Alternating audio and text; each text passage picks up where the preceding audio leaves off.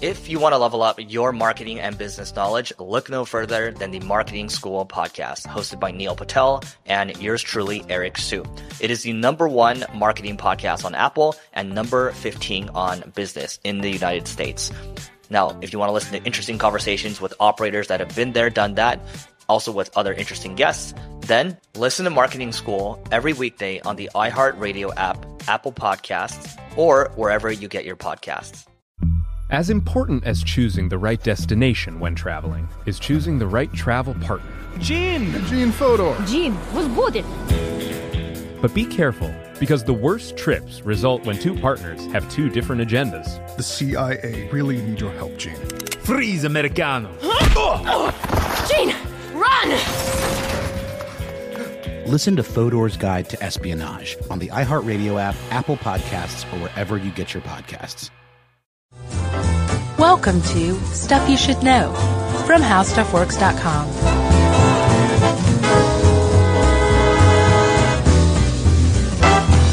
Hey, and welcome to the podcast. I'm Josh Clark. Charles W. Chuck Bryant's right there. Jerry's right there. It's a little chilly in here. So it's Stuff You Should Know, the podcast. Because it's chilly? Mm-hmm. That's the cherry on top. That's right. Uh spoiler, or not spoiler, teaser. At the end of this episode, let's say between the end and before listener mail, if that's agreeable to you. At the 43 minute mark. We are going to taste Soylent for the first time yeah. live on the air. Yeah. I guess I should have thought this through. I took them out of the fridge already, so we I got 43 minutes for it to warm up. Should we put them back? Well, I wouldn't, you know, I wasn't going to say anything. Then I was going to say something. Should I put them back? Well, it's probably best cold, don't okay. you think? Well, hang on, everybody.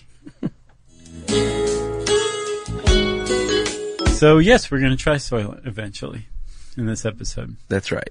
I'm excited. To try Soylent or to talk about quinoa? Both. Okay. So, Chuck, you just kind of gave it away alongside the title. Sure. We're talking about quinoa today, not quinoa. No. Quinoa. That's right. But it's a superfood. Yes. Some say. Yeah. I mean, you can make a pretty good claim that it is a superfood. And what is a superfood if not a type of food that has a lot going on just in and of itself? Yeah, it's super. Yeah. like blueberries are superfood. Or acai berries. superfood? Yeah. or acai berries. Yeah. Algae? I, was, I didn't know algae was. Oh yeah, I buy that. Uh, hemp seeds, sure. Chia seeds, yeah.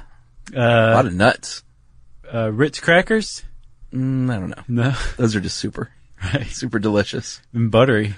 Yeah, with my crab dip especially. Oh, I'll bet. Well, one day maybe I'll find out. What you just want me to bring you crab dip? Yeah.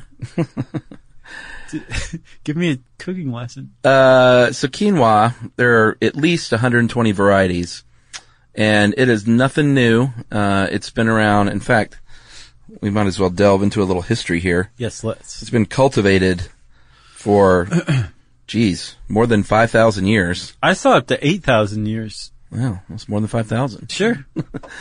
well, I guess we could say more than five years. right.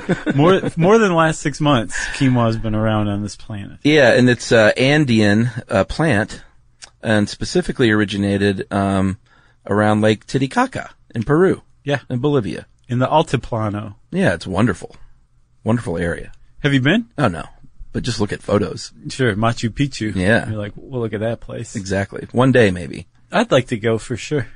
Uh, but it is um, there is historical evidence of it um, being domesticated like we said, as maybe as long as eight thousand years ago, and they even saw in uh, in ancient tombs, mm-hmm. they saw little you know archaeological drawings and things that what they think is quinoa. Right. So people were ingesting it and using it as a superfood way back when. Yeah, and the fact that it grew up there or grows up there, and not only grows but thrives up in this high, uh, rocky, I, I think pretty much arid plateau that's also very cold. It doesn't make any sense that you'd have anything but like alpacas and llamas up there. But in fact, there's a, a plant that's one of the most nutritious foods on the planet that just so happens to thrive up there in Bolivia and Peru in the highlands. That's pretty awesome. It is. And so, of course, they, they have used this for thousands and thousands of years. Um, and it wasn't, uh, it it wasn't until I think the early 20th century that it really started to make its way for the first time out to the United States.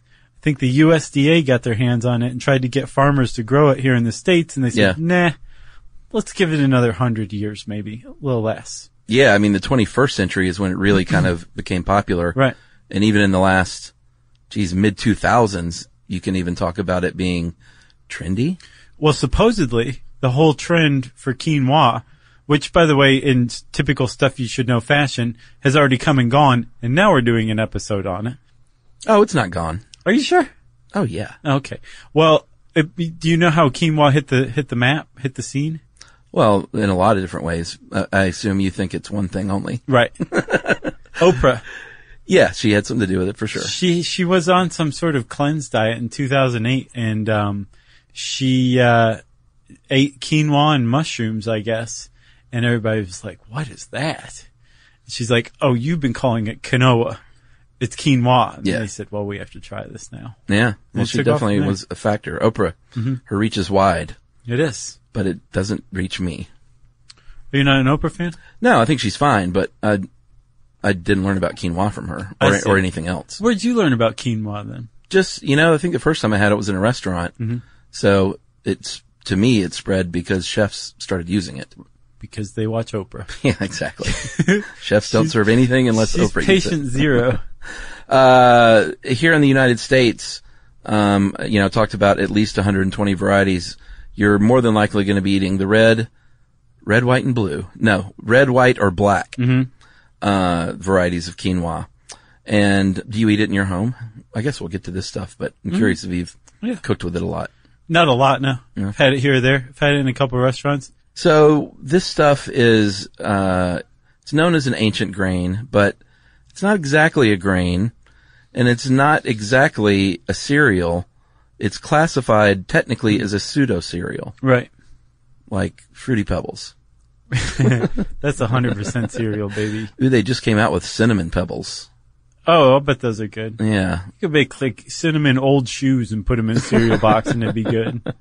but uh, quinoa technically is a pseudo cereal. Um, it comes from the gr- the goosefoot plant. Right. That's why it's not a cereal. Cereal is a grain that comes from a grass Yeah, and goosefoot's not a grass. It's a plant. No, and it looks kind of weedy, and as we'll see later, when you're cultivating, it looks alarmingly like some other weeds. So Weed, it weed. can be tricky. with a capital W. Oh, it looks like marijuana. A little bit from afar. Huh. That brilliant red and brilliant yellow. Isn't that what marijuana looks like when it's growing? I'm not sure you know what marijuana is. Huh. Uh, I'll show you a picture sometime. Okay. Okay.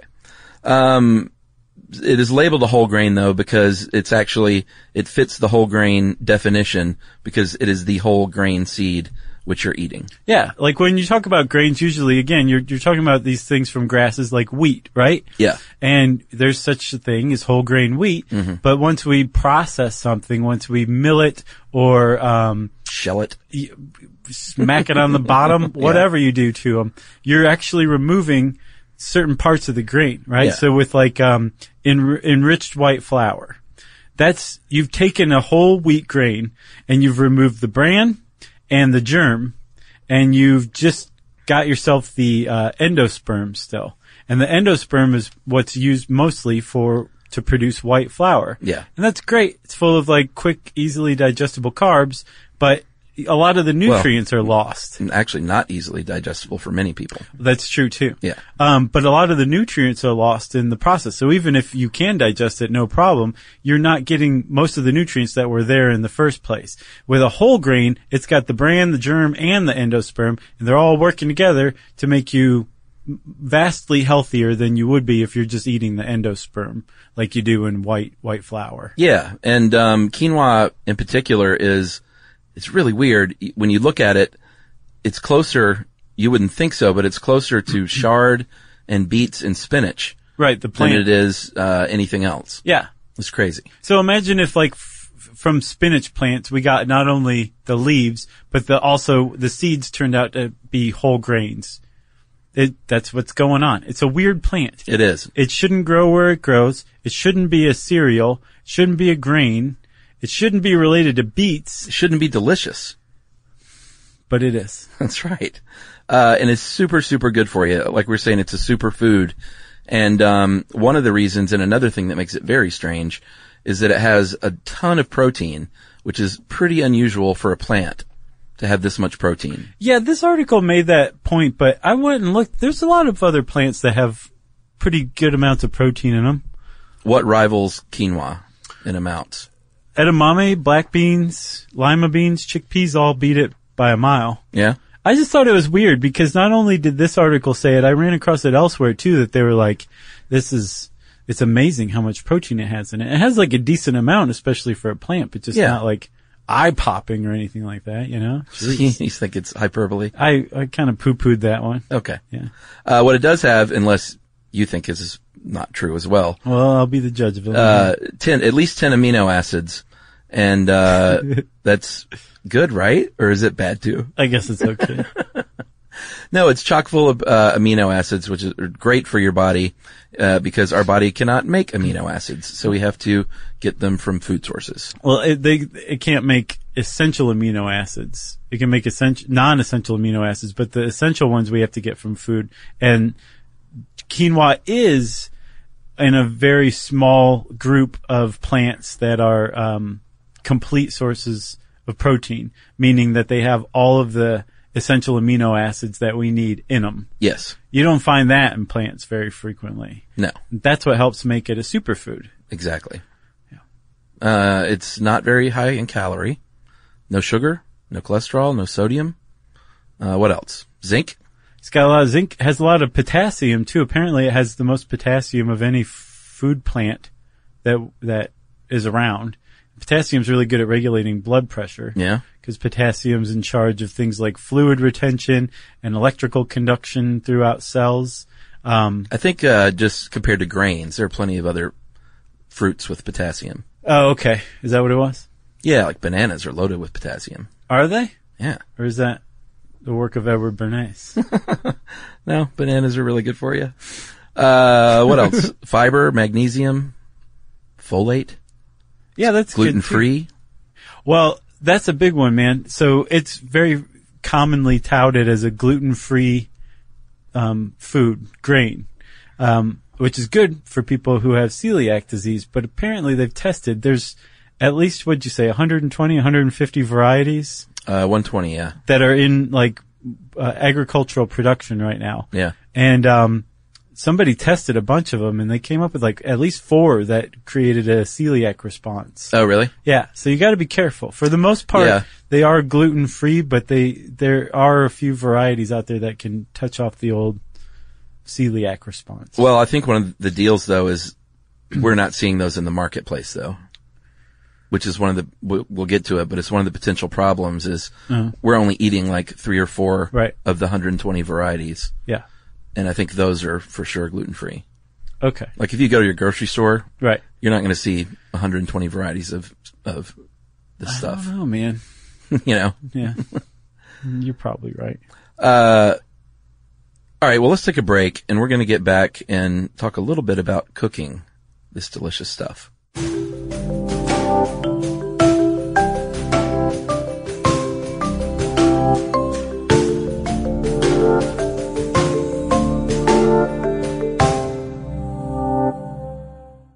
If you want to level up your marketing and business knowledge, then look no further than the Marketing School podcast hosted by Neil Patel and yours truly, Eric Sue. It is the number one marketing podcast in the United States and number 15 on business in the United States. And it has amazing guests such as Alex Hormozzi, Layla Hormozzi, Cody Sanchez. We pull in these amazing interviews with other people that are not only great marketers, but actual operators. And the icing on the cake is Neil and myself were also operators as well. So we share learnings from the trenches. We share secrets that we otherwise wouldn't be sharing with other people. And we also share other advantages that will help you get ahead of your competition. So all you have to do is listen to Marketing School every weekday on the iHeartRadio app, Apple Podcasts, or wherever you get your podcasts. I'm Elliot Connie, and this is Family Therapy. my best hopes. I guess identify the life that I want and, and work towards it. I never seen a man take care of my mother the way she needed to be taken care of. I get the impression that you don't feel like you've done everything right as a father. Is that true? That's true. And I'm not offended by that. Thank you for, for going through those things and thank you for overcoming them. Wow. Thank God for deliverance. Every time I have one of our sessions, our sessions be positive. It just keeps me going. I feel like my focus is redirected in a, in a different aspect of my life now. So, how'd we do today? We did good. The Black Effect presents Family Therapy. Listen now on the Black Effect Podcast Network, iHeartRadio app, Apple Podcasts, or wherever you get your podcasts.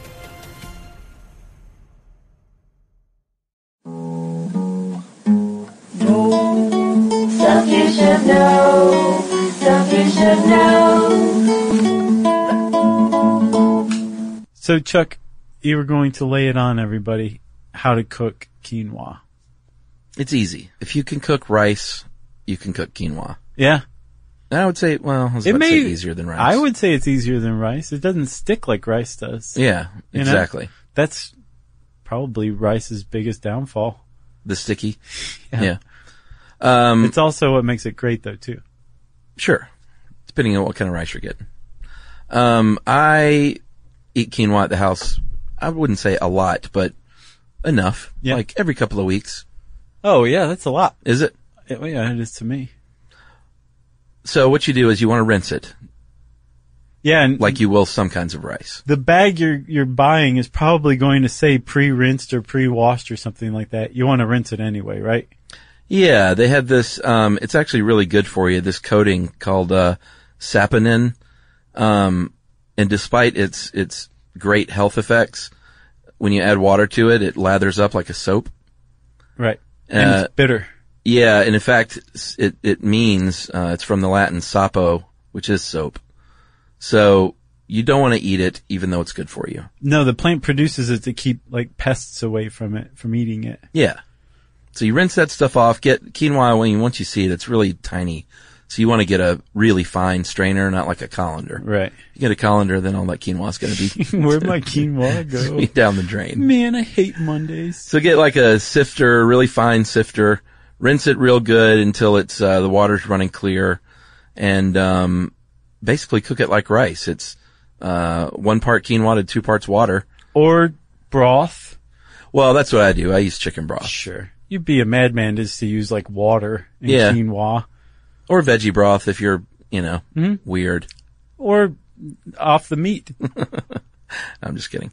Um, beef broth if you're gross. it, that doesn't pair well with quinoa. I could see it not. I'm just not a big beef broth guy. I love I might have beef. said beef You did. with a th. Yeah. It was kind of cute. Beef broth. Beef broth. So Uh, barth. But I use chicken. I use like half. So if I do the two cups of water, I'll do one cup water, one cup chicken broth. Oh, you cut your chicken broth? Yeah, I just kind of do half and half. I gotcha. You stomp on it. Yeah. Uh, so then you cook it like rice. Like I said, you're going to boil it. And then uh, once it gets to a boil, cover it up, turn it down low and wait and let it simmer until it's all soaked up. Yeah, and then It's this that article, I'm not uh, as acquainted with cooking quinoa as you are, but this article says that you want to look for the spirals, the seed spirals to be prominent. What's the deal with that? You'll see when you look at it, like before you cook it, it looks different than afterward. And Okay. that's the easiest way to say it. Like once you look, it's almost like they pop open or something. Uh-huh. And, um, it, it's just quite obvious. It's just big and light and fluffy. And you see the little seed spiral. What's neat is, and we kind of walked past it, but you said it a couple of times that that saponin is, um, uh, good for you. Really good for you. Yeah, it has some amazing properties. Like it's anti-tumor, Yeah. anti-ulcer, uh, anti-inflammatory. Yeah. And so you have to imagine, like, again, that this plant is growing in this random place where plants aren't really supposed to grow, and it thrives there, and it's full of all these nutrients, and the outer coating is an anti-inflammatory, anti-tumor agent. Yeah. That you wash away. Yeah. It's kind of sad. Well, you could save it, sip on it later. I wonder what would happen. Like, how would you have to ingest it? You think like, would it have any anti-inflammatory properties if you like drank saponin? Do you think, or do you need to dunno. like inject it into your eye? I don't know. Or mix it into a salve. Maybe. Rub on your skin. Yeah. I'm not sure. It's a good question. I bet people know. We'll hear about that. Up in Bolivia, they know. Uh, so you can eat it in a variety of ways. You can just eat it as a side dish like you would with rice or couscous or whatever. Mashed potatoes. Yeah. Although I would eat the mashed potatoes. You could mix it with mashed potatoes, right? Mm, no, I wouldn't do that. One uh, one thing that the uh, author of this article, I think it's uh, Leah Hoyt, um, she said that uh, she likes to mix it in instead of breadcrumbs into like meatballs or burgers. Sure, why not? Yeah, a good quinoa burger. Hmm? Yeah. So, is there such a thing as a quinoa burger that's just quinoa? Could you make that, or do you need something to bind it? I think you probably need binding agents. Or beef. Yeah, beef broths. or I don't know. I've never made a quinoa burger. And I, I don't make any kind of veggie burger f by, like, in my home.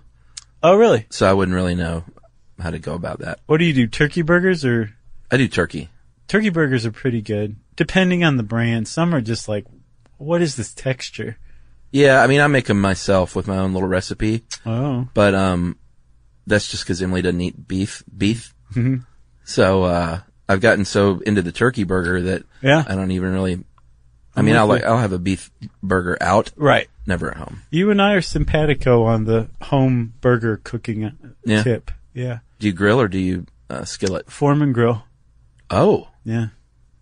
It's pretty great. That's a Buzz Market and a half. watch, uh, you watch that grease drip out of the front. Uh-huh. And I've noticed many times, like, I will You're doing the just same be thing. zoned out drooling grease out of my mouth. Uh, so here's my favorite quinoa dish, and I got it from a restaurant in New York uh, that I can't remember, but there are all kinds of variations. But I have it, um, I cook it and then put it in the fridge Uh-huh. and chill it like overnight. Okay. So in the summer, I will get that cold quinoa and then dice up like some cucumber Uh-huh. and some red onion. Okay. And I mean, kind of anything you want, like that fits a salad, summer salad Okay. like orange pepper, like crunchy green pepper Mhm. or roasted red pepper, Oh, yeah, that's good. garlic, throw some pine nuts in there. I wish it were summer right now. Like you get some basil, some fresh herbs. that's the way to go, man. Yeah, like anything that strikes your fancy. Maybe a little lemon juice, a little apple cider vinegar. But the base of it is uh, quinoa. Yeah, and you just mix up anything that you kind of, you know, as, might add some texture, like that crunch, and um, and serve it alongside like a burger instead of fries. Oh, yeah. and it's really really good. Sounds And you know me, I'm not I'm not into healthy foods like that a lot, Which means it's good. which means it's Tastes really good. Yeah, And packed with protein, don't forget. that's right. And it's a complete source of protein. So that's my or maybe some dried cranberry or golden raisins. I'm not big on that kind of stuff in a salad. Oh yeah, I know a lot of people like it. Not me. yeah. No. I don't love the golden raisins, but I do like the cranberry. Do you? Yeah, yeah. I think it's nice. Uh, all right, so that's Chuck's recipe of the week. That's pretty good. We'll do that every week, no matter what the topic is. What are you going to come up with for the tardigrade episode? oh, just you wait. um, so here's the deal with quinoa. It's gotten really trendy. So in 2007, the United States was importing uh, 7.3 million pounds of quinoa. Right. 2012, they were imported 57 million pounds. And who kn- God knows what it is this year. You know, a lot of that was the direct result of a single Oprah? person. of what? Of Oprah, yeah. It all comes down to Oprah. No, there was this dude. Um, he was a UN development worker from Bolivia who'd moved to California. And, um, he had obviously grown up at least familiar with quinoa, if not eating quinoa. Uh, his name was Sergio Nunez de Arco.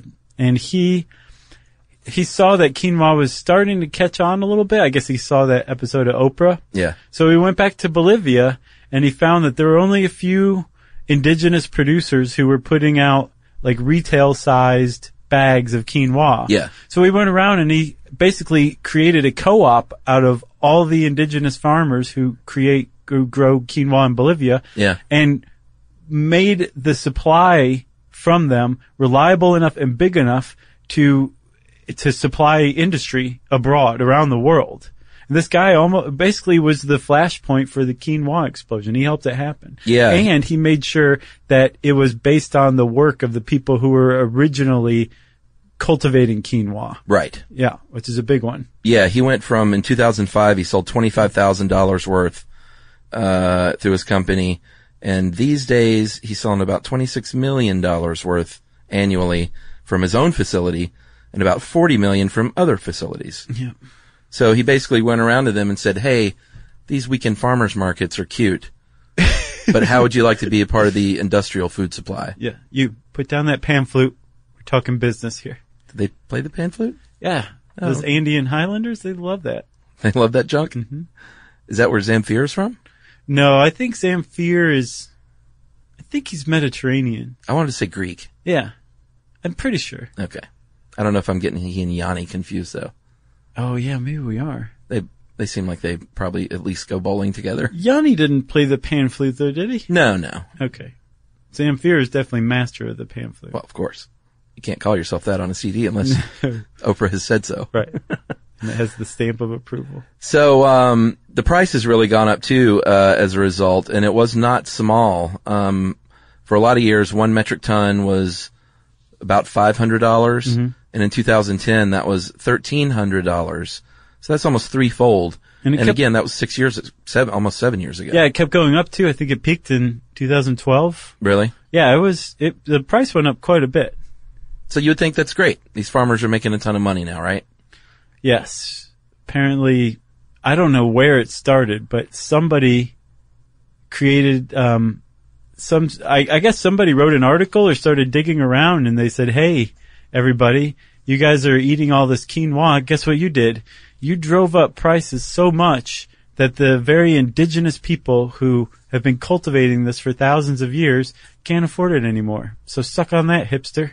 Right. Like the people of uh, Fiji are exporting Fiji water, but they're all uh, don't have clean drinking water themselves. That kind of same thing, right? It's basically an American pastime to take hipsters down a peg, isn't it? Is it? It seems like it.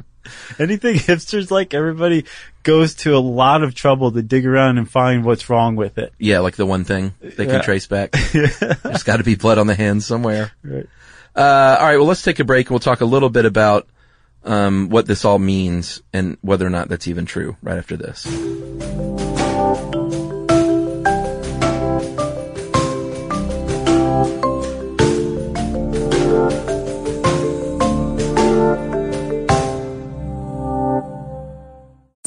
I'm Tamika D. Mallory. And it's your boy, my son, the general. And we are your host of TMI. New year, new name, new energy, but. Same old. us. And catch us every Wednesday on the Black Effect Network, breaking down social and civil rights issues, pop culture, and politics in hopes of pushing our culture forward to make the world a better place for generations to come. But that's not all. We will also have special guests to add their thoughts on the topics, as well as break down different political issues with local activists in their community.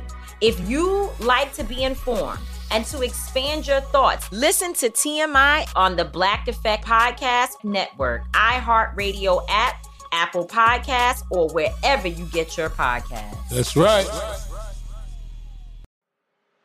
I'm Elliot Connie, and this is Family Therapy. My best hopes. I guess identify the life that I want and, and work towards it. I never seen a man take care of my mother the way she needed to be taken care of. I get the impression that you don't feel like you've done everything right as a father. Is that true? That's true. And I'm not offended by that. Thank you for, for going through those things and thank you for overcoming them. Wow. Thank God for deliverance. Every time I have like one of our sessions, our sessions be positive. It just keeps me going. I feel like my focus is redirected in a, in a different aspect of my life now. So, how'd we do today? We did good. The Black Effect presents Family Therapy. Listen now on the Black Effect Podcast Network, iHeartRadio app, Apple Podcasts, or wherever you get your podcasts.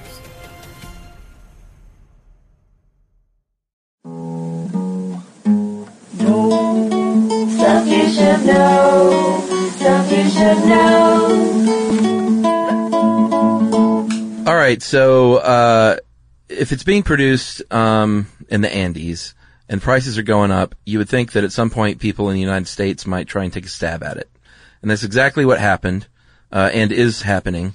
Uh, and you sent this great article: "Is quinoa California farmers' new kale?" Hmm. Because kale had a similar explosion uh, in popularity, you know, over the past few years. Kale's so hot right now. Yeah, I think kale is out now, Yeah, or at least made fun of.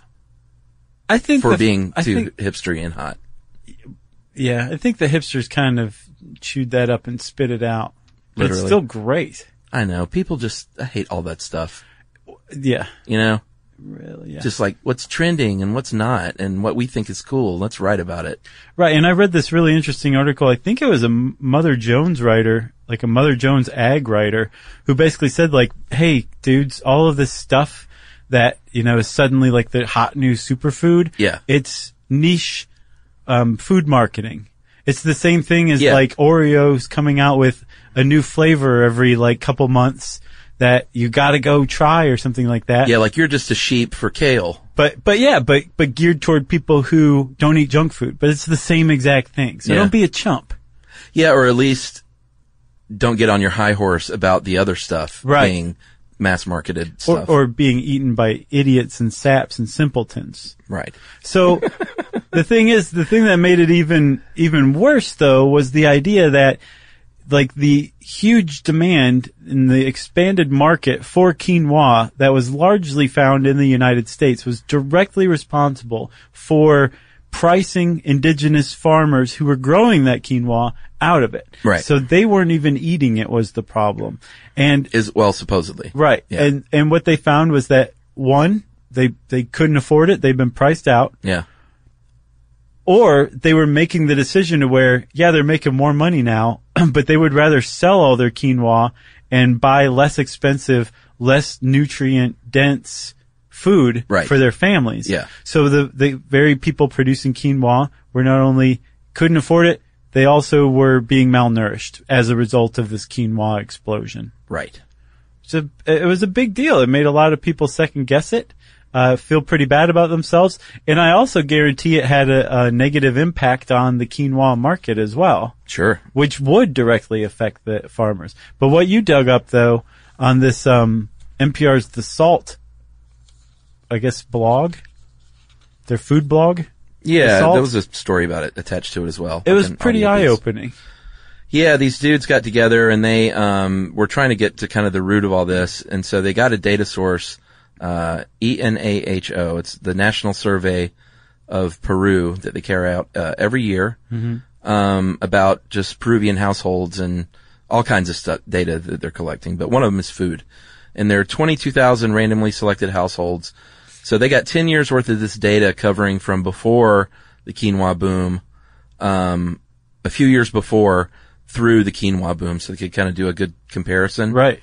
And they split the households into three groups: uh, those who grow and eat quinoa, those who eat it but don't grow it, and those who neither grow it nor eat it. They say, Bleh. Yeah, I guess there's the final household is people that pronounce it quinoa. There's like one household in Peru. It's like, what is this stuff? Yeah. Uh, and they all three showed a clear rise in their welfare, which they measured as the total value of goods consumed as that price of quinoa rose. Um, and apparently that reflected in the increased living standards in Peru as a whole too. right? So at the height of that boom, uh, the welfare of the growers increased more rapidly than the other two groups though, Right. which you would, you know, that makes sense. Yeah, and so you can they they basically tracked a direct correlation between the quinoa boom around the world and a rise in the uh, household welfare of quinoa farmers back in Peru. Yeah. So they conclusively proved pretty much that there there was no um, that these farmers weren't too poor to afford quinoa, but that other one was still left standing, right? Right. The idea that they were selling all their, all their quinoa, but then they were still malnourished because they were buying less nutritionally dense food. Yeah.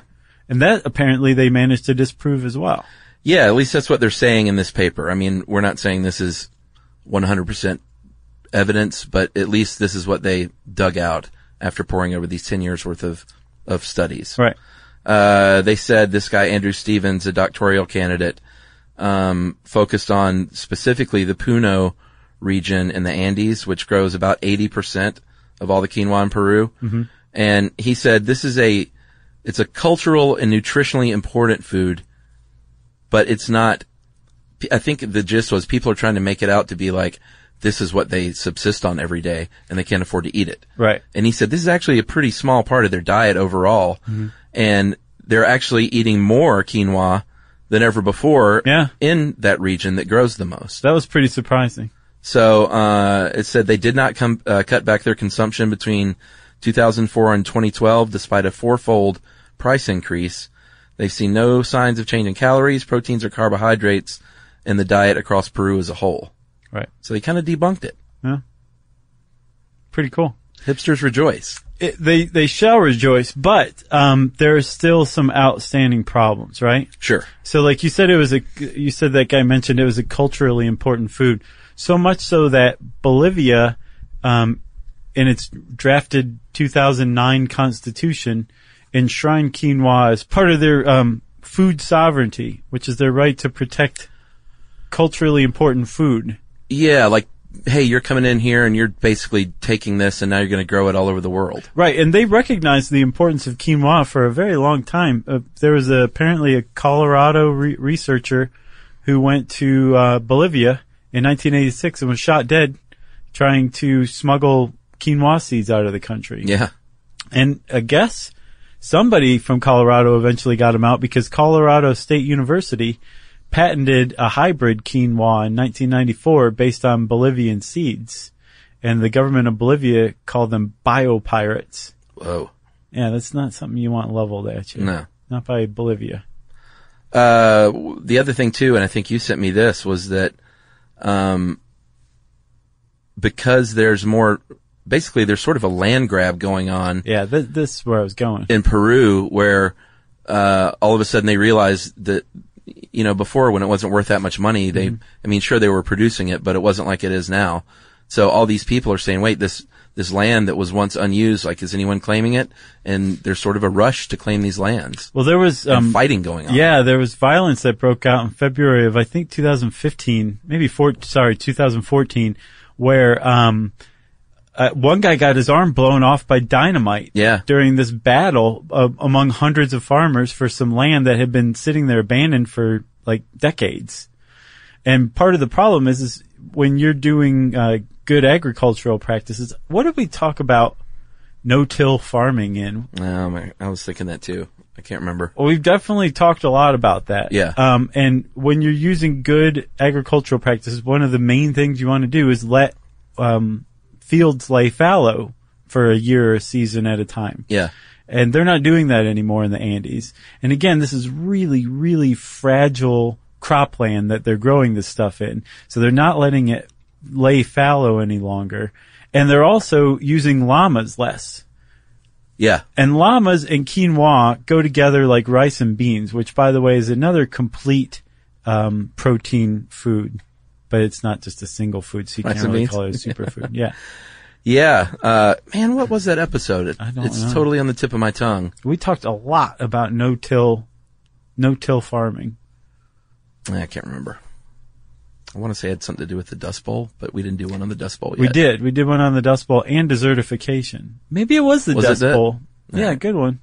Um, yeah. So the llamas, that's one of the big issues, right? Is that they're not letting them poop everywhere. Well, they're not they're not llama farming like they used to. Lla- Llamas use a lot of grazing land, and they're like, we can use that instead to um, grow quinoa. Because quinoa is more valuable than llamas. Right, but llamas again and quinoa go together like rice and beans, and Right. llama poop is almost like it's designed or tailored to fertilize quinoa. They started to use sheep poop instead, I guess imported sheep poop, and it allows a lot more pests and invasive weeds than llama poop does. Right. When llama poop is fertilizing. So the whole ecosystem is definitely being um, Altered. Uh, yeah, and Yeah. not necessarily in good ways because of this huge demand and this huge influx of cash. It's basically more money, more problems. Yeah. The the altoplanos uh, people are finding out. It's so weird, or not weird, but kind of sad that you can't, you know, it can't just be a success story. Never is. You know, Gotta have Um, the good with the bad, I guess. in the long run, they're also worried that um, I was talking about all those different varieties. Um, I saw the 120, but it says here there could be up to thousands of different varieties. Yeah. And uh, farmers are abandoning most of these to concentrate on the ones that they can sell to, you know, ship out to export to American markets. Right. Or I guess just, you know, not just America. I think Europe is eating this stuff like crazy too. Are they? Yeah, but um, it says that those varieties are. This guy says that um, they're the future of quinoa because they can adapt to things like climate change. And Yeah. if you narrow the varieties down to a certain few and they don't adapt, then you're kind of screwed. Yeah, you're SOL. If you have 3,000 to choose from to try to adapt to, to changing climate, then yeah, you're way better off. So crop diversity is pretty important, but yeah, that's getting erased as well. Yeah, well, they're trying to encourage it uh, with these Andean farmers, at least. Uh, they are working with Bolivia and Peru to develop internal markets for these threatened varieties, uh, like with school food programs and stuff. Mm-hmm. Yeah. like not necessarily to sell, but to use like within the country at hospitals and Right. schools. They said they've been fairly successful with some of that stuff, so um, hopefully that continues. See, that to me, that's what government subsidies are for. Stuff like that. For like small indigenous farmers who are protecting uh, thousand year old varieties of crops that Yeah. are part of the cultural um, fabric of a, a country. Yeah, Of and a for the region. future, for all. Sure. They are growing it in California though. That article you sent, this dude is growing it in in the Sonoran Desert. Crazy in the Imperial Valley, below sea level, Mhm. i- in like one of the hottest places in North America. yeah, they're growing quinoa. Yeah, um, well, part of the problem is quinoa is very closely related. I think it's in the same genus as um, something called lamb's quarters, Yeah, that's the weed. which doesn't really matter up in the Altoplano, but in California, lamb's quarters is a toxic toxic plant to livestock, which might accidentally graze on it. 'cause Yeah. They're not thinking about that kind of stuff. And then it also um, carries a virus that kills alfalfa, which is very much grown in California to feed that livestock. Man. So there's it's it's a it's weird. It's a complex, amazing plant that shouldn't exist. Quinoa. Yeah, maybe that'll be the title: quinoa colon complex, more complex than you think. Oh, that's a good one. Or maybe it should say, well, never mind. I'll figure that out. uh, you or got should any- we just brainstorm some more on Let's- let's- show titles? let's do it. Are we going to try the Soylent? Yes, let's. Um, and then do listener mail? Yeah, let's do that. All right. So uh, here we are. We're gonna try this. Yeah, Soylent. It's in a white bottle. We caught a lot of flack about not having tried it and still done something. I'm like, well, here we go then. I'm not iridescent, but I've done an episode on iridescence. Give me a break, people. I think you should probably shake well, right? I think so. I don't know. We gotta go back and listen to the episode again. It's been a while. People also thought that that was a sponsored episode by Soylent, and I was like, I think we said enough bad things about the taste that Yeah. you should have figured out that it was not. All right. Here we go. So this is us trying Soylent. Fr- We also want to say thanks again to Don Kent for sending this in. It smells like. Oh, uh, that's a nice kind of a s- nice smell. What does that smell like? It smells like cereal milk. We got that a lot. A lot of people said it smelled like or it tastes like Cheerios milk. That's totally what it smells like. Can we say Cheerios or is this an episode for Cheerios now? All right, I'm gonna. You, should we do it at the same time? Two, one. I thought we were chugging the whole thing. No.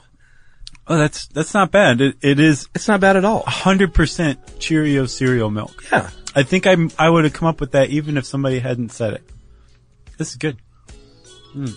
Yeah, I mean it's sort of bland. It's not. Oh, nearly, it's definitely It's bland. not nearly as sweet. It's not like a honey nut Cheerio milk. No, that's true. Uh, or cinnamon toast crunch milk. That's not bad. I was dreading this. I thought it was going to be awful from all the comments, but that's not bad at all. I like it. I can see how you would kind of start to crave it because it's got that like almost a fatty mouthfeel to it. You know what I mean? Yeah. Like it really gets on the tongue. Huh. All right. Well, there it is. I should probably stop. It's pretty. it's got a lot of calories in it. Yeah, I mean that's twenty percent of your uh, daily nutrition. Well, uh, thanks again to Don Kent. Thanks again to everybody who wrongly called us out for doing an ad for Soylent. The aftertaste is a little bit like milk of magnesia, I'm not getting that. like Mylana, Yeah, no, I know what you mean. kind of chalky. I don't have that. Uh, oh, if you want to know more about Soylent, go listen to the Soylent episode. In the meantime, if you want to know more about quinoa, type that word, Q-U-I-N-O-A, into the search bar at howstuffworks.com. and since I said search bar, it's time for more Soylent. I mean, it's time for listener mail. All right, I'm gonna call. Yeah, I definitely don't like the aftertaste. It sounded sort of chalking up on my throat and tongue. I kind of like this stuff. I like food more, but that's not bad. Sure. Like, I, if somebody said, should I drink Soylent? I'd say, why not? All right, I'm going to call this uh, just a nice email from this uh, lovely Australian woman. Uh, hey guys, been a long time listener, first time writer. Uh, currently living in Sydney, Australia, though I grew up in Tennessee, and uh, now I'm a Florida resident. Oh, All okay. over the place. Wow, so maybe she's not Australian. Uh, I've been listening to y'all, y'all, since I was in college at uh, UTK, Go Vols, and I even brought you along with me while spending a year living in France. If you do end up reading this on the air, which I don't expect, uh, I would be so thrilled if you gave a shout out to my little sister LB, currently in Portland. All right. What's up, LB? She's used a little reverse psychology on you there. Yeah, she did. Uh, anytime we make a road trip, we put on stuff you should know, uh, which incites a groan from her every time. It's the chit chat that bugs her. we just gave her a shout out. Yeah. Well, she's not. She's not the only person to feel that way. All right, to get to the point, I was listening to the Dictators episode and was so excited to hear you talking about Lucius Cornelius Sulla. Uh, in fact, that's my grandmother's maiden name. We pronounce it uh, Suella, but uh, whoever knows if that's the true pronunciation. Uh, her family is from southern Italy and immigrated from Naples about 100 years ago. she recently went on a trip to Italy and studied up on her ancestor Suella, uh, and even visited a lot of the sites inscribed with his name. That's pretty cool. It's amazing to see a piece of your family history show up on your favorite podcast, even if it is about dictators. It gave me a chuckle. Thanks for keeping me entertained. Just recently caught up uh, to all the episodes on iTunes. I know, I know, there are much more Yeah. on your uh, many more on your website. Wow, she is a listener, huh? She is, and that's Sarah right now in Sydney. Thanks a lot, Sarah. Appreciate that. Um, so wait, is she from Australia or she's just living in Australia now? I think she's just living there. Okay, got it. Uh, if you want to let us know about your world travels and all that jazz, uh, like Sarah did, you can tweet to us at SYSK Podcast or Josh um, Clark.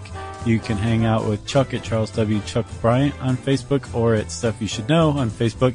You can send us an email to stuffpodcast at howstuffworks.com. And as always, join us at our home on the web, stuffyoushouldknow.com.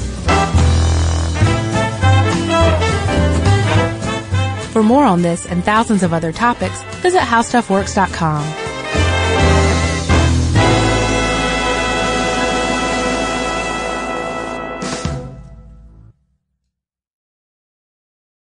Fill the grill and fire up the party. Get the Weber Sear Wood Pellet Grill. Smoke, roast, and sear on the same grill. Go from low and slow on smoke boost mode at 180 degrees all the way to high heat sear at 600 degrees. It's got a full grate sear zone so you can put more food on the flame and food will look as good as it tastes. This grill is hot in 15 minutes and cleanup is easy. You'll cook on two levels at the same time, so you can make enough for everyone. And you can add a heavy duty rotisserie or rust resistant griddle insert. So get fired up for your new Weber Searwood pellet grill. Hey, if you haven't heard of Visible, well, now you have. They're the wireless carrier that's making wireless visible. It's in the name. Switch to Visible, the wireless company that makes wireless visible. Get a one line plan with unlimited 5G data powered by Verizon as low as $25 a month every month, taxes and fees included. Use promo code STUFF20 to receive $20 off your first month for listening to this podcast. Switch now at visible.com. For data management practices and additional terms, visit visible.com. The visible monthly rate is $25 per month.